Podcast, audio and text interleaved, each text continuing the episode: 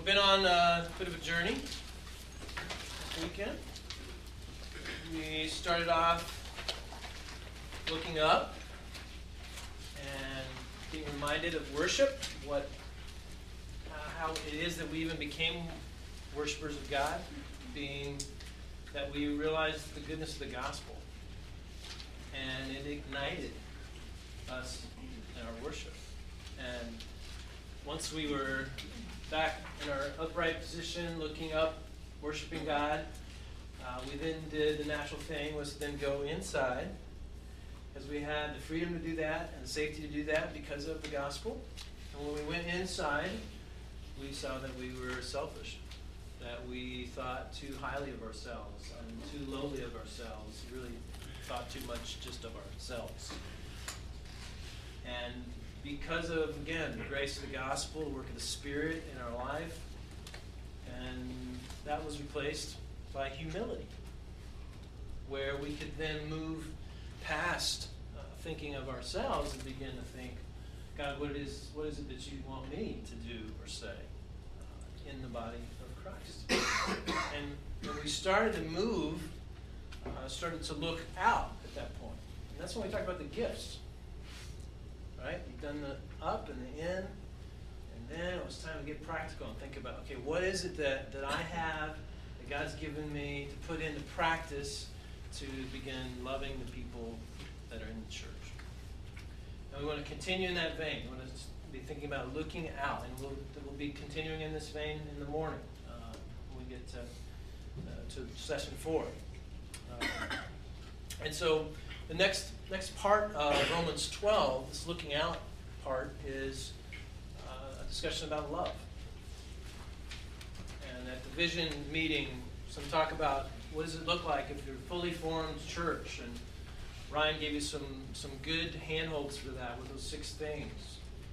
Um, and if you sort of wrapped all those together, you could define that by one word love.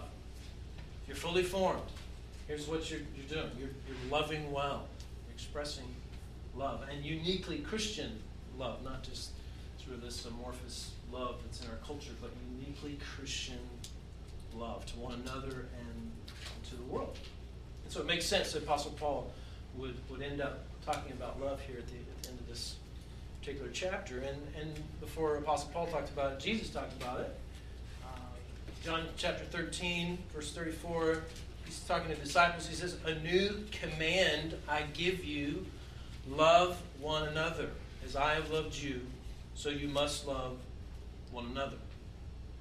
Some of, the, some of the last things that Jesus is saying to the disciples. He actually says it over and over and over in the upper room discourse in the book of John. He says, I want you to love each other. I'm commanding you to love each other.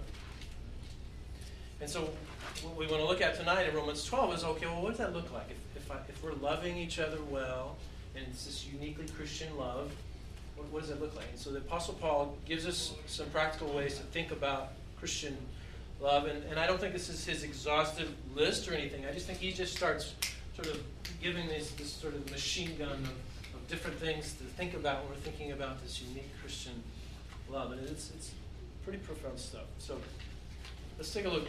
Chapter 12, Romans, verse 9. It says, Love must be sincere. Literally means without hypocrisy. And so to me, this means that it's not manipulative. That you're not giving to get. You're not loving in order to, to be loved. Now, certainly, then the church, it's a one another kind of experience, and you love and you get love back. But he's saying, even if you don't get love back, you still love. And you hear that in Jesus' command. I command you, love. And say, love, if you get love back, he just says to, to love.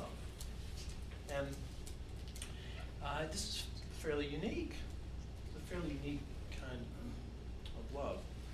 Uh, another way to think about it is that there's there, there's no reciprocity. Right? There, there, there's no return on on this love. And Jesus, he illustrates this, I think, by talking about loving enemies. You hear a lot of talk about that in, in the Gospels. Luke 6, he says this. He says, If you love those who love you, what credit is that to you? Even sinners love those who love them. And if you do good to those who are good to you, what credit is that to you? Even sinners do that. And if you lend to those to whom you expect repayment, what credit is that to you? Even sinners lend to sinners, expecting to be repaid in full. But love your enemies, do good to them, lend to them without expecting to get anything back. Then your reward will be great, and you will be sons of the Most High, because He is kind to the ungrateful and wicked. Be merciful, just as your Father is merciful. And certainly he's telling us to, to love our enemies, but I think he's also pressing this idea of loving those who can't love back. You're doing something uniquely Christian. You're doing something that uniquely role plays the gospel because that's what God does for us. He loves us even when we can't love him back. We've, we've had some opportunities to do that in our church recently. We've had uh, some folks who live on the, the, streets. There's not that many in our area. We kind of live in a little, little bubble. Everyone's happy in our happy valley. But, but there are some folks that uh, live on the streets. And, and so they have started popping in to our services and coming in Wednesday night and being part of the meal and being part of, uh, of, of you know, the small groups. And every once in a while they act out and they have problems and the police have had to come to our building sometimes on sunday morning. And uh, one particular gentleman um, I, I, I, I, walk out of the front door it's, it's, before our first service and so there's just just the teams there not, not necessarily the, the folks that are going to attend the service and so I open up the door and there he is with a police officer. Police, police are already there and they saw him kind of crawling around, looking in the windows down in the, in the kids' area. And so thankfully the policeman saw him and, and you know stopped. Hey, what's going on? And when I walked out, he immediately thought that I had called the police on him. And so he's like, you know, you effing pastor, and going off on me. And of course, at that point, the policeman he's had enough. And uh, he's calling back up. And before I know it, we've got four cruisers out front. This is probably every cruiser in our whole town. and they're throwing this guy on, on, the, uh, on the hood and they're cuffing him and they, and they take him away. And I'm just like, I don't remember this in seminary class. this, is, fine. And then he, the, the police come over and they said, just want to let you know that uh, he's this class three sex offender kind of person, and et cetera, et cetera? So we kind of alert people. This this person's been here. This you know, and people he'd already been in the mix a little bit, and, and we knew who he was. Well, then he, he came back. So he's in a little better state of mind. So what do you do? Right. And so now, when he comes, he gets a chaperone, and he's got somebody with him the, the whole time that he's on our property. But we're tempted to, to love him and and we're not we're definitely not getting any love back. this is a, this is a drain on our resources and on our folks. Um, so in addition to, to this one, we started helping out with a warming shelter uh, down the street, and so my family and I we we volunteer once in a while on Friday mornings. And so I'm in there meeting people and and getting to know the names and trying to remember names. Well, of course, the next Sunday couple guys walk in the church, you know. And again, it's opportunity to, to love and, and to love without any kind of, of, return, uh, so to speak. And I, I truly believe God is, is bringing these folks as gifts to our church. So we have the opportunity to express this kind of one sided gospel love, which is, challenging, to, to, say the least. And so ask yourself am, am I loving anyone who can't reciprocate? Am I expressing love to, to, to anyone in my sphere of influence, in this church, or somewhere else where God's giving you an opportunity where there's no reciprocation, or maybe not even any hope of, reciprocation? Or, or is someone loving you Christian brother or sister that is loving you or has loved you, even though you were in a place where you could not reciprocate in, in hardly any way. But they just did. They just they just loved you. It's, it's uniquely Christian kind of thing. Very, very powerful. Um, he continues to give us some insight into this Christian love. He says, hate what is evil, cling to what is good. Letting us know that, that love and truth are not mutually exclusive, which in, our culture, it, it, it, does seem to be that way. I, I heard some sort of public service announcement that New York City was putting out. They said you need to hate hate and love love. I don't know if you've heard this. It was, it was on the radio coming through coming through the city. It's like hate hate and, and love love. Although, how can you hate hate? You can't hate. Uh, anyway, it, it, kind of implodes as you try to think about the logic, logic of but, but Paul here is saying, no, you, you can hate something while you're loving at the same time. You, you can hate evil. And you can cling to literally, you, you can be glued to what is good. Which again, this is this is uniquely uh, it's uniquely Christian. We, we, while we're loving unconditionally, part of the way that we're loving is we're holding to the truth in the way that we we love people. Apostle Paul says something similar in 1 Corinthians 13, which we always think of when we think about love in, the Bible, and he says that love does not rejoice at wrongdoing, but rejoices with truth. That love and truth are not mutually exclusive. They, they, they are together. They're, they're one and the same. Uh, he, he says again in, in Ephesians 4.15, instead speaking the truth in love. He just keeps mashing them together. But listen to what he says will happen if there's a community where truth and love are, are, are married together. He, he says, we will grow to become in every respect the mature body of him who is the head that is Christ. If you want to be a mature church, you want to be a, a church that's able to, to really love well, that, that part of that is going to be clinging to the, the truth, hating what's evil, clinging to what is good and true. I think one, one of the laboratories where we get to do this is when we deal with um, the, the gay issue. And we get to hold truth and love very tightly. And I, I always get, um, you know, I get worked up and really nervous when I have to deal with, with this issue, and it comes up a lot in, in our area. And when we were first, we first moved there, and people would see our advertising, whatever, and see that we're a new church, and I'd get these calls, and, then, and they would just say, you know, blank, where do you stand on the gay issue? And I would give them a soundbite. You know, that's it. You know, we, you know, believe that, that um, sex is to be experienced inside of marriage, which is one man, one woman, or some, some kind of soundbite like that. And, and they were, were like, all right, thank you. You know, hang up on and then print that somewhere eh, so that everyone knows that we're not, you know, a gay-friendly church. And so then I, I said, no, this is this is not working out very well. So now people call and, and I say, I'd love to meet with you and talk. And you know, every every time I've, I've had face to face sit down and people want to talk about this issue, somehow Christ does something, the power of the Spirit in that meeting where I'm able to communicate truth and love. And we part ways, not necessarily convincing them or anything, but they say, I know you care about me love the sinner, hate the sin. Right. And it's a, it's a supernatural thing. It's a supernatural thing. It's accomplished in the power of, of the Spirit. This is uniquely Christian. We, we can hold to the truth and, and be loving. Right? That's very counter to our culture, uh, currently, the way we think about love in our culture.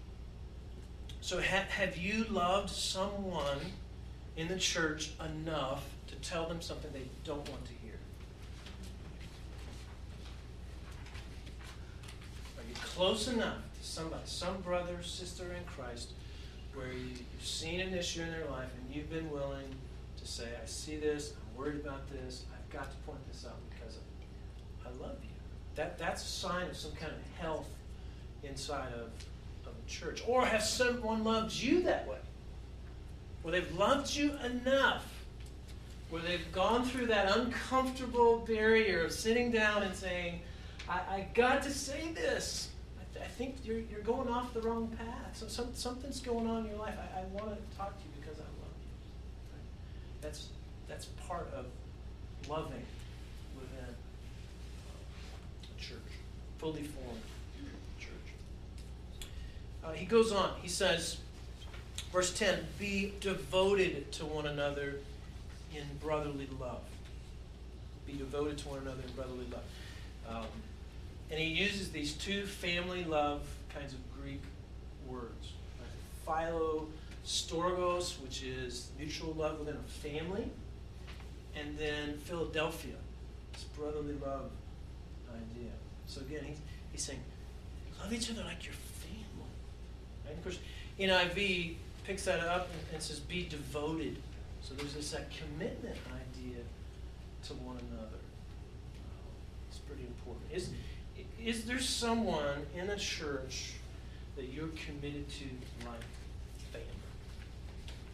That if they need something, you, you're going to drop everything.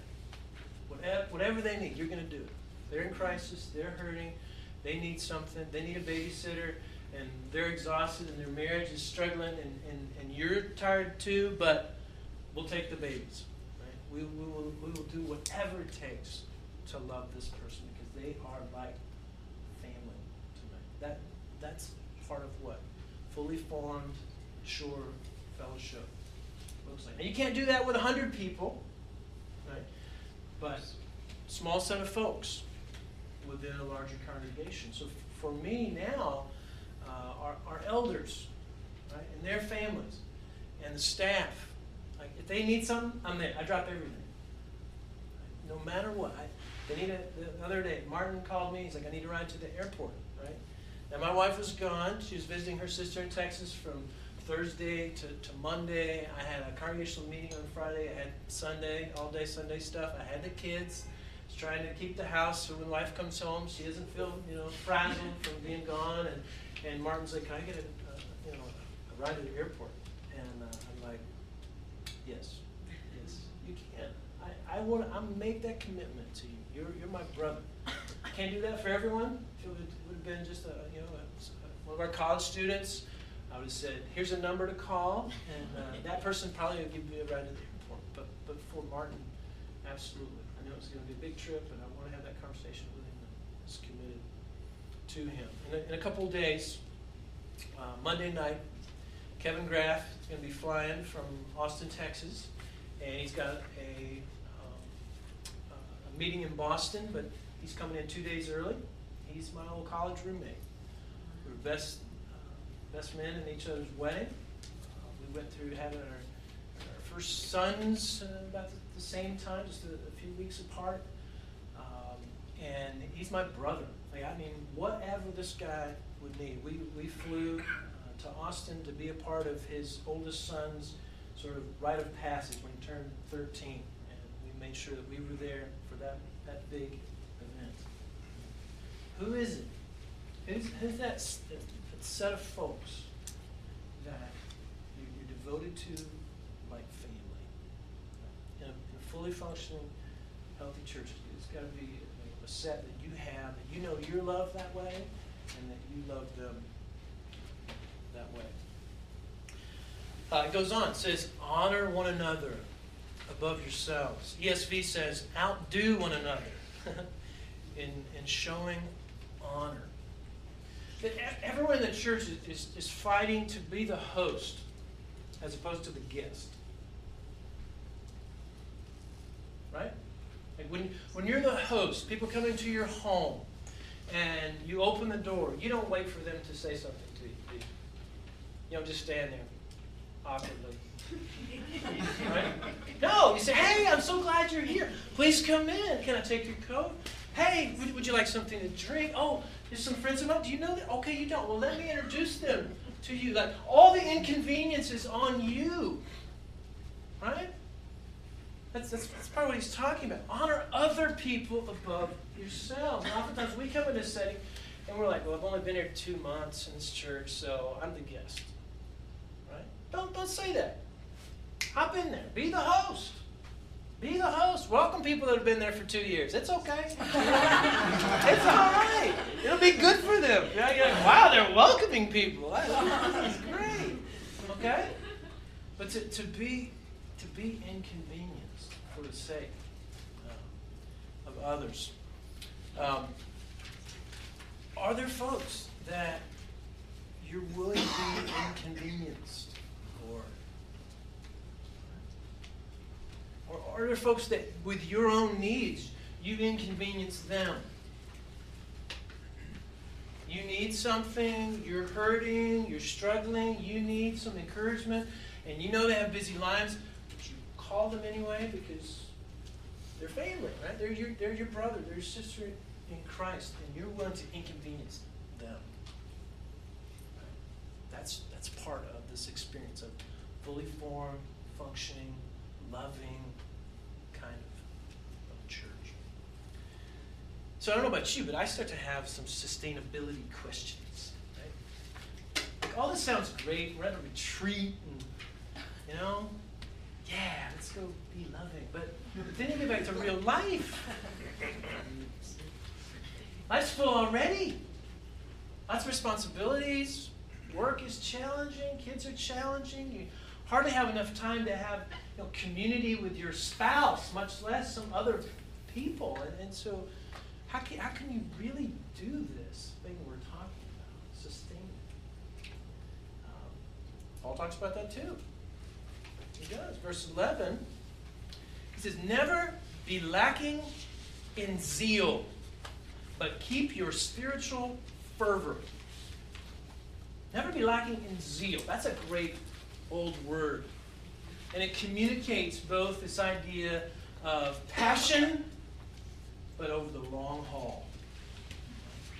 This persevering passion, week after week, month after month, year after year, decade after decade. I don't think he's just saying, now when you're a college student, you're going to have zeal, but then, you know, you get older, right?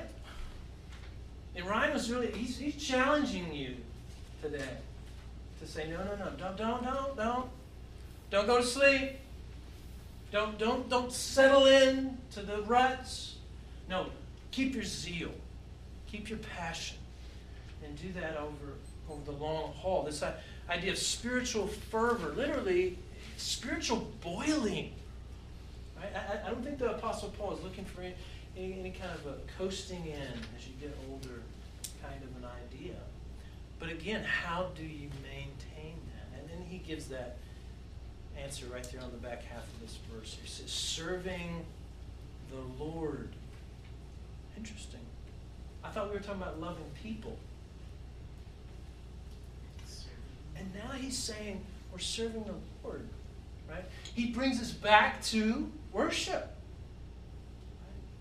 It's, it's because of this gospel ignited worship that we have what it takes in here to continue to reach out and love people in the kinds of expensive ways that we're, we're talking about. If we shift into, I'm just going to grit my teeth and try to be a good little boy, a good little girl, I'm just going to love people in church like I know I should and I ought to, we'll burn out.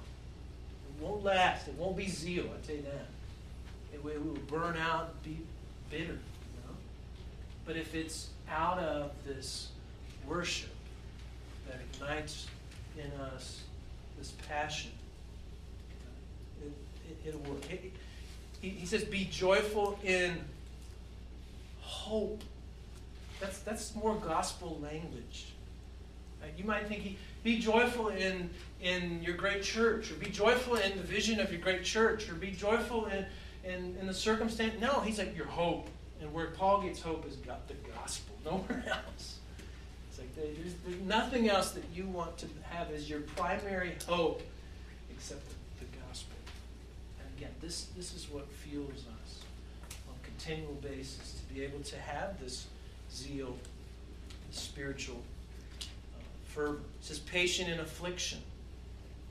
He's, he's not painting a rosy picture here. It's, it's going to be difficult.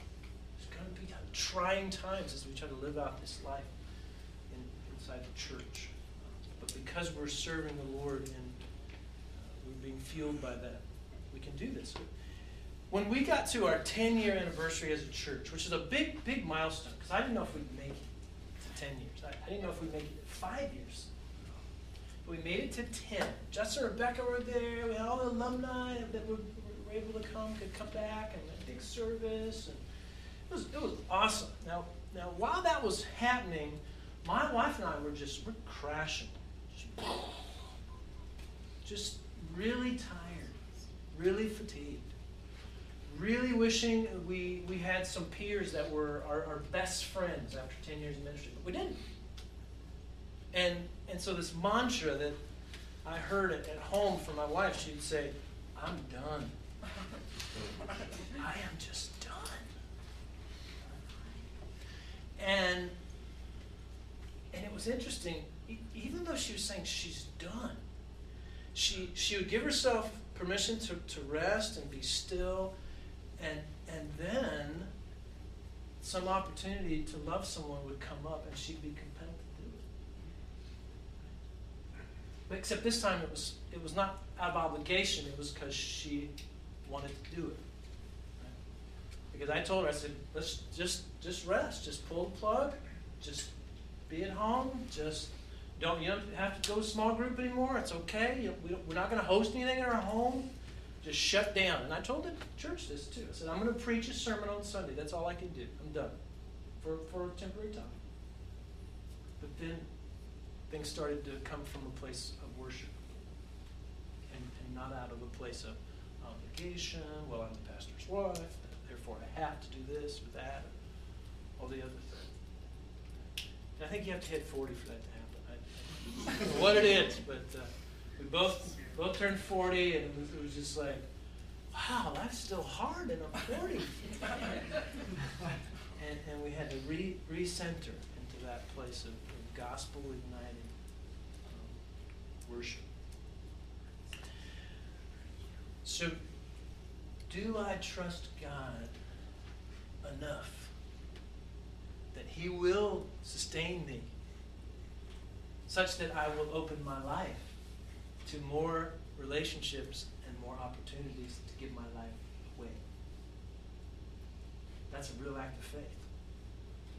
It's a real act of faith. Do I trust? And if I do open up my already very, very, very, very, very busy life to new relationships and new opportunities for giving my life away, do I trust that God will supernaturally sustain me in that? I want to say, he, he will. He will sustain you. When he says, My yoke is easy, he's not saying that the yoke is little. He's saying that he will supernaturally carry the yoke. And if he has called you to the yoke of marriage, family, work, church involvement, having your neighbors over for dinner, etc., etc., etc., going to sustain that. And in fact, He's going to abundantly give you life as you obey Him and get up under that yoke that seems so large. I mean, at the beginning of, of this semester, it was the first kind of big launch Sunday, students are back, and I'm lying in bed, I'm looking at the clock, it's 6 a.m., and I'm like, I just feel like I have this weight on me, like, Lord, I do not want to and I'm thinking not only about the Sunday ahead, but I'm thinking the men's retreat at our church, the women's retreat at our church. I'm thinking about this retreat. I'm thinking about a trip to Atlanta next week for two days with college uh, planters. I'm thinking about uh, a church planning conference to take uh, some of our emerging planters to in a couple weeks. I'm thinking about another men's retreat that I'm going to do for Hope Fellowship in Cambridge. I'm, you know, I'm, I'm going, God, can't do it. And he it's just almost audible. He's like, because you don't trust me. You don't trust me. Did I call you to these things? Did you pray about these things? Did you feel compelled by the Spirit to do these things? Yes, sir, I did. then I will sustain you. Not only will I sustain you, I, I will I'll give you abundant life as you follow me and obey me. And you know what? I am charged up this weekend. Like I'm two thirds down the marathon of this semester, and I'm loving, I'm having a great time, guys. I was, I was sitting in a, the uh, Small World Coffee House in Princeton today, and I'm just like, this is a good time, Lord. Like you, you're you're restoring my soul. How is that you did that with the schedule that I'm doing? Supernatural. Supernatural. So, do I trust God enough to open my life to new relationships, new opportunities to give my life away? And do I trust that God will sustain others as I impose on them with my needs and with my, my need for friendship or my need for encouragement or my need for a night out and a babysitter, whatever. To, to believe that if, if, if they take that yoke of, of ministry to me, that Christ will sustain them as well. In a, in a healthy, church, that kind of thing is, is going on. And, and people are, are carrying that kind of weight that from the outside looks impossible, but from the inside, in the power of Spirit, yoke is, is easy. The burden is, is light. He goes on, he says, uh, faithful in prayer. Please do not attempt what we are talking about tonight without praying. You will go down in flames. All right? It was scaring me a little bit when Ryan was talking to you guys about solitude, and you guys don't do solitude. I certainly hope you do solitude. Because if you don't, you're going down. I'm serious.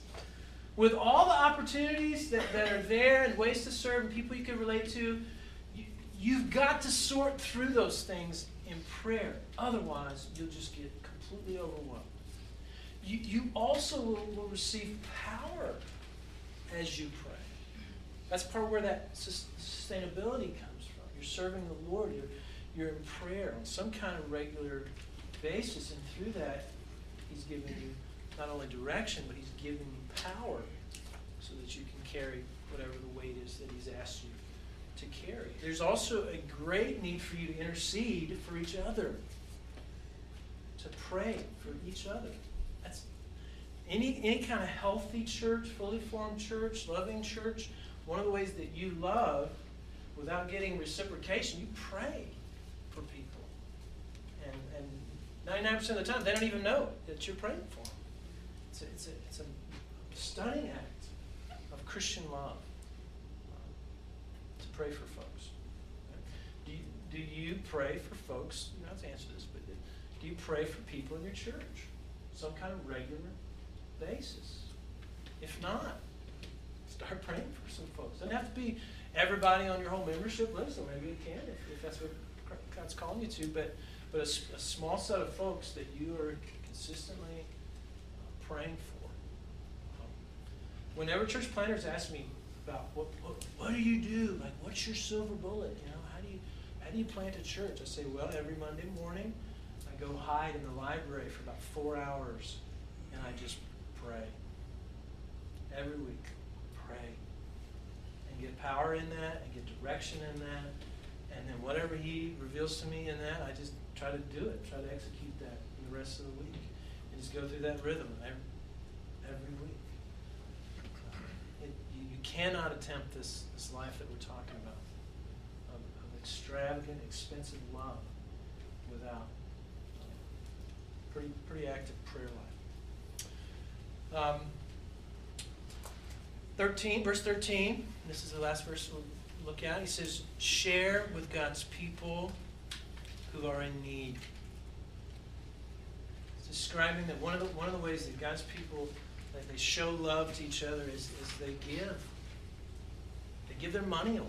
When you look at Acts chapter 2, one of, one of the defining characteristics of the church is that they're giving away their money. I mean, Barnabas, he's like the poster child for the New Testament church in Jerusalem.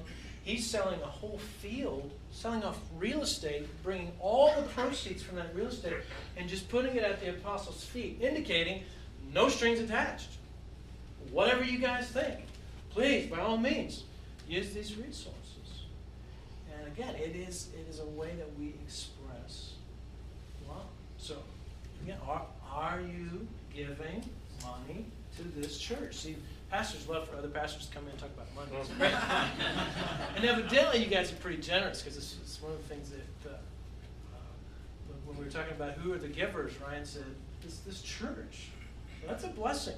That's a real blessing for ministry and for uh, pastor and, and staff. But again, continue your zeal and your spiritual fervor in giving and giving generously, giving sacrificially. It will be part of how God releases his power through this ministry and reaches folks in, in New York City. Uh, are you yourself willing to receive help from other folks? It's a two-way type thing. Two-way type thing. And it's, it's a powerful way to, to express love. And again, it, it, can, it can not only be you know sort of formal giving to, to the church, but just giving to each other when there's a need. Letting people use your stuff, or giving giving your home, or however God brings you opportunities to do that. And then lastly, last part of verse 13, he says, practice hospitality. Um, so much of what we've talked about tonight regarding love is just wrapped up in hospitality. It's a great Greek word, philo. There's that word philo again, whole brotherly love thing. Philo xenos. Loving with familial love, brotherly love, the stranger. Right? You hear about xenophobia? Right? That's fear of the stranger. Well, this is philoxenos, love for the stranger. Wouldn't it be great if the church was known for philoxenos instead of xenophobia? And this is what the Apostle Paul, he's, he's saying, you are to be people who love the, the stranger. Uh, this, this is not easy. Um, Peter describes it like this in chapter 4 of his book. He says, Offer hospitality to one another without grumbling. Must not be all that easy if there's a temptation for grumbling.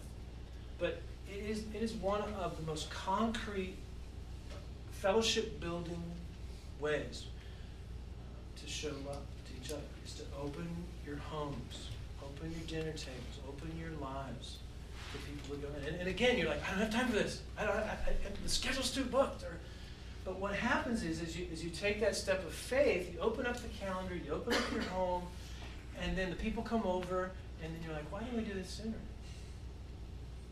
Wow, this, this, the, the, relationships that were built, the, the conversations that were had, like this, this is this is pretty special. This is pretty unique. It's essentially how we planted uh, our church.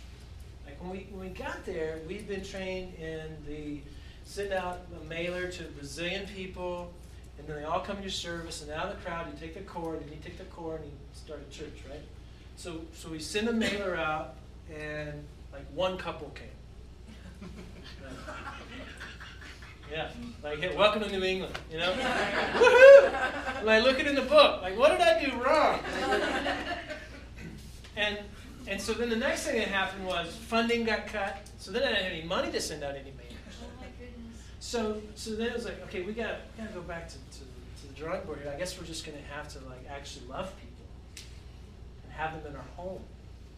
And so the way it worked was, we, know, we had our little group of 20 or 30 students that were that were coming on, on Sundays, and whoever walked in who was new, we said, hey, would you come to our house for lunch after the service?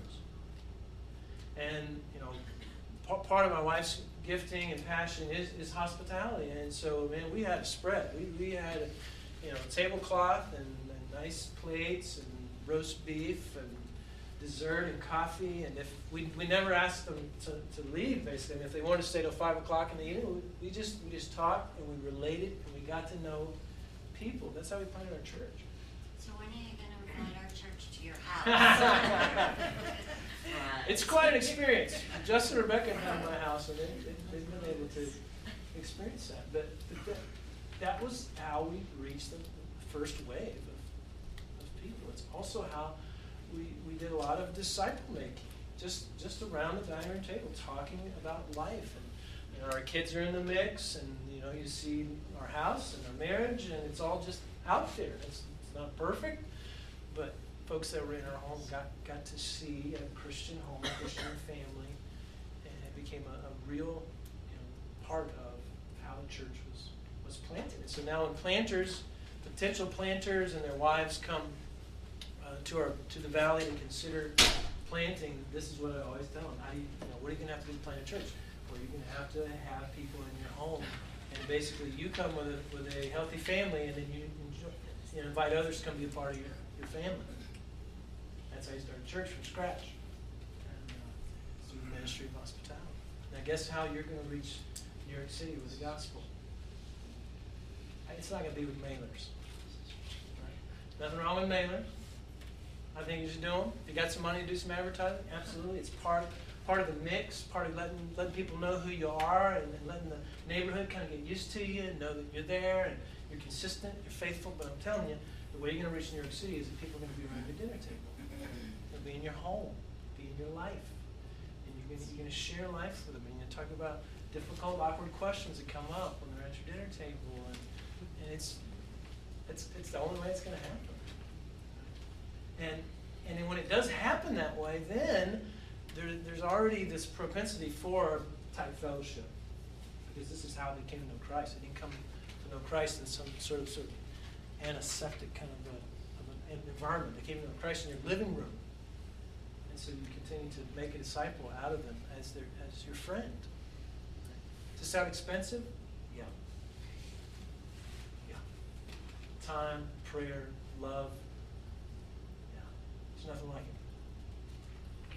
There's nothing like it. It means so much that Justin and Rebecca were in my living room, and now they're in this church in New York City. They've been faithful and committed and love Jesus with all their heart. Yeah! That's what it's about. And they are encouragement to me, big time. That those, those hours spent in that dining room and, and just talking loving one another. Uh, made a difference. Made a difference. And some of you know what I'm talking about. You experience that. Others are like, hmm, sounds interesting. I'm considering it. Right? You've got all the tools you need. You got the gospel, you got the Holy Spirit. Let's go. Let's go. Practice, Philo, Xenos. So let's pray. Lord, thank you that when we were strangers, you loved us. You took us in. We were weird and awkward and sinful, rebellious, foolish. You brought us into intimacy with you. You loved us. And as you've loved us that way, our strangeness has started to get knocked off, and our sinfulness has been forgiven, and we started to look more like you.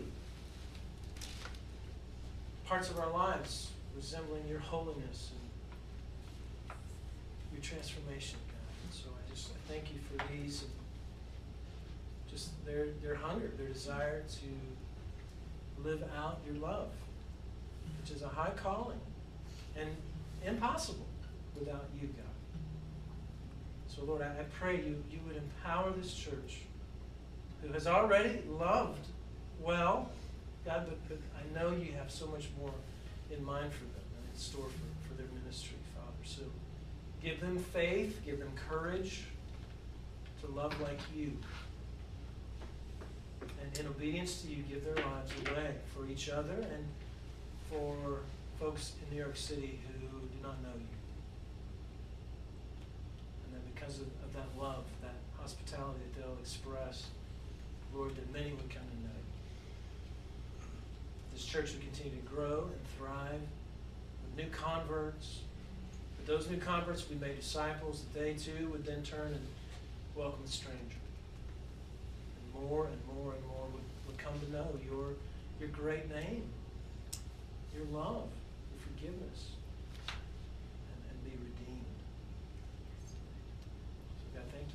for our time together, for the conversations we'll have um, in a few minutes. Lord, help, help us to understand how it is that we love one another well and love the world. Mm. And we pray these things.